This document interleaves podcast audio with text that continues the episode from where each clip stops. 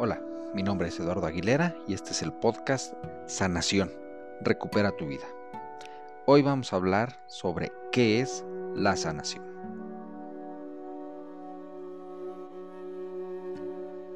La sanación es un término que al parecer se ha dejado solamente para las terapias alternativas o técnicas fuera de la medicina convencional que brindan bienestar a las personas. Incluso la Real Academia Española lo distingue así en una de sus definiciones. De manera literal, esto es lo que dice. Sanación. Dos puntos. Curación por medio de prácticas esotéricas o de terapias alternativas. ¿Qué piensan ustedes de esta definición?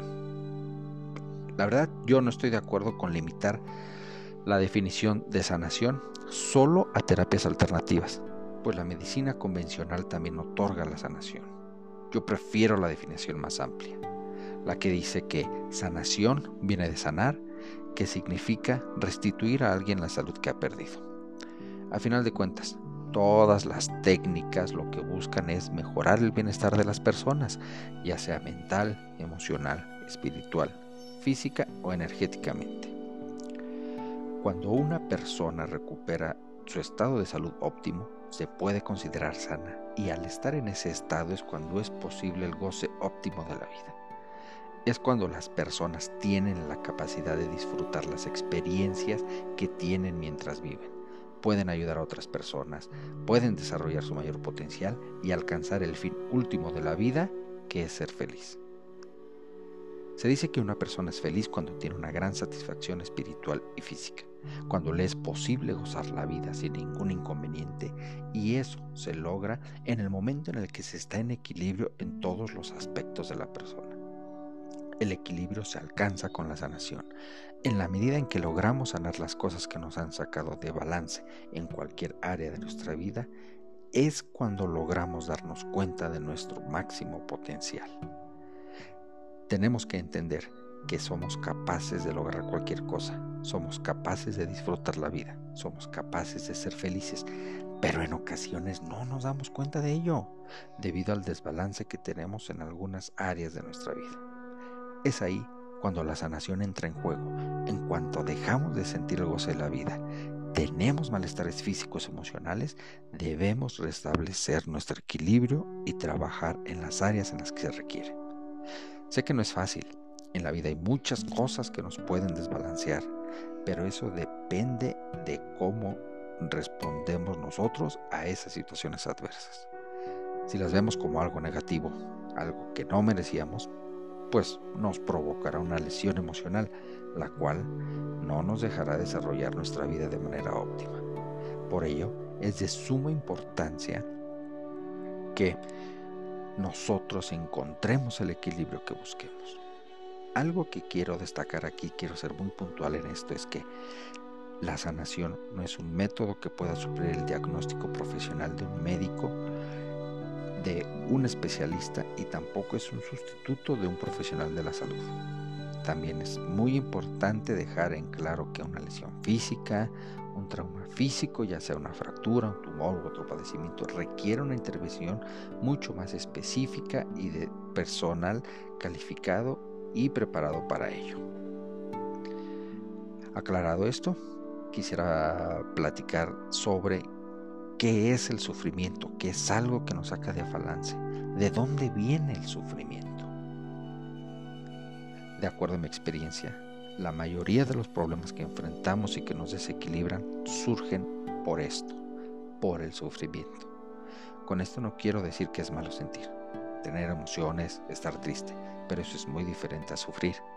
El ser humano es emocional es una de las características que nos diferencian del resto de las especies y lo que nos separa de tener una simple vida mecánica de nacer, crecer, reproducirnos y morir. Las emociones son lo que le da el sabor a la vida, son las que enriquecen nuestras experiencias. Ponte a pensar en esto. ¿Cómo serían tus recuerdos sin las emociones? Simplemente no se cumpliría el dicho de recordar es volver a vivir. Tenemos emociones que nos hacen muy felices, como la alegría, la satisfacción, y tenemos otras que no nos hacen felices, como la tristeza, la ira, la ansiedad. Cuando tenemos emociones positivas que guían nuestra vida, estamos equilibrados.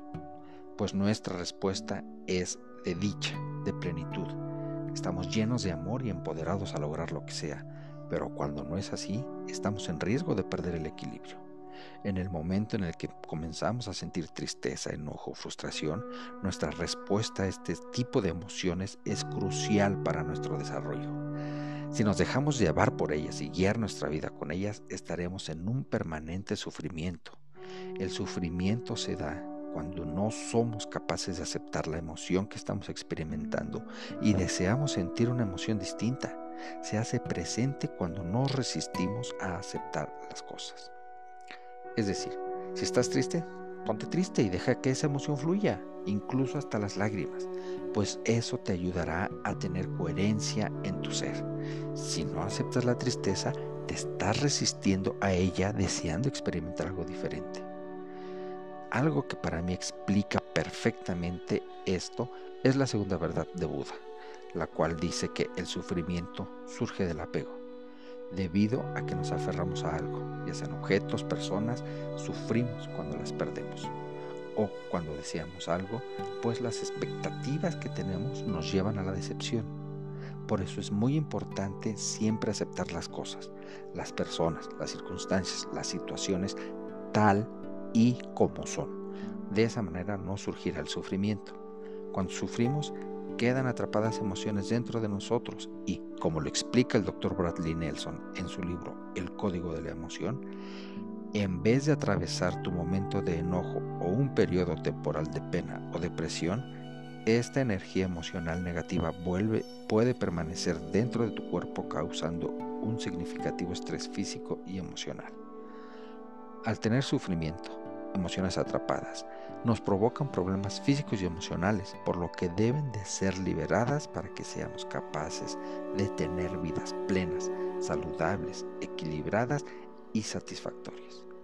Cuando estamos en sufrimiento, debemos buscar la sanación para volver al equilibrio.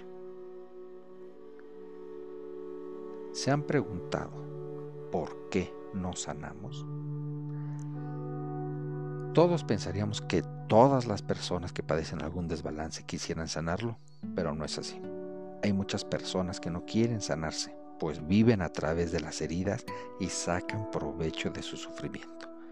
Incluso si te pones a pensar en dos personas que sufren e imaginas una charla entre los dos, ¿no parece una competencia de quién sufre más, de a quién le ha ido peor?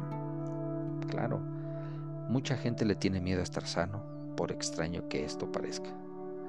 Como dice Caroline Miss, autora y terapeuta estadounidense, lo que he aprendido es que cuando pensamos en ser saludables tenemos que estar a la altura de nuestro potencial y aunque nos gustaría estar a la altura de nuestro máximo potencial, vivirlo en realidad es lo más aterrador del mundo. Ella afirma que hemos creado un entorno social en donde el dolor tiene privilegios, en donde esperamos ser recompensados o compensados por nuestro sufrimiento. En palabras textuales de ella, dice, cuando nuestras heridas demuestran ser una forma efectiva de influenciar o controlar a otros, la curación deja de ser el objetivo positivo que se pensaba y se convierte en una amenaza. Pero siendo honestos, vivir en sufrimiento no es un estado natural. Hasta la siguiente pregunta. ¿Qué permanece herido en la naturaleza? Nada, ¿cierto?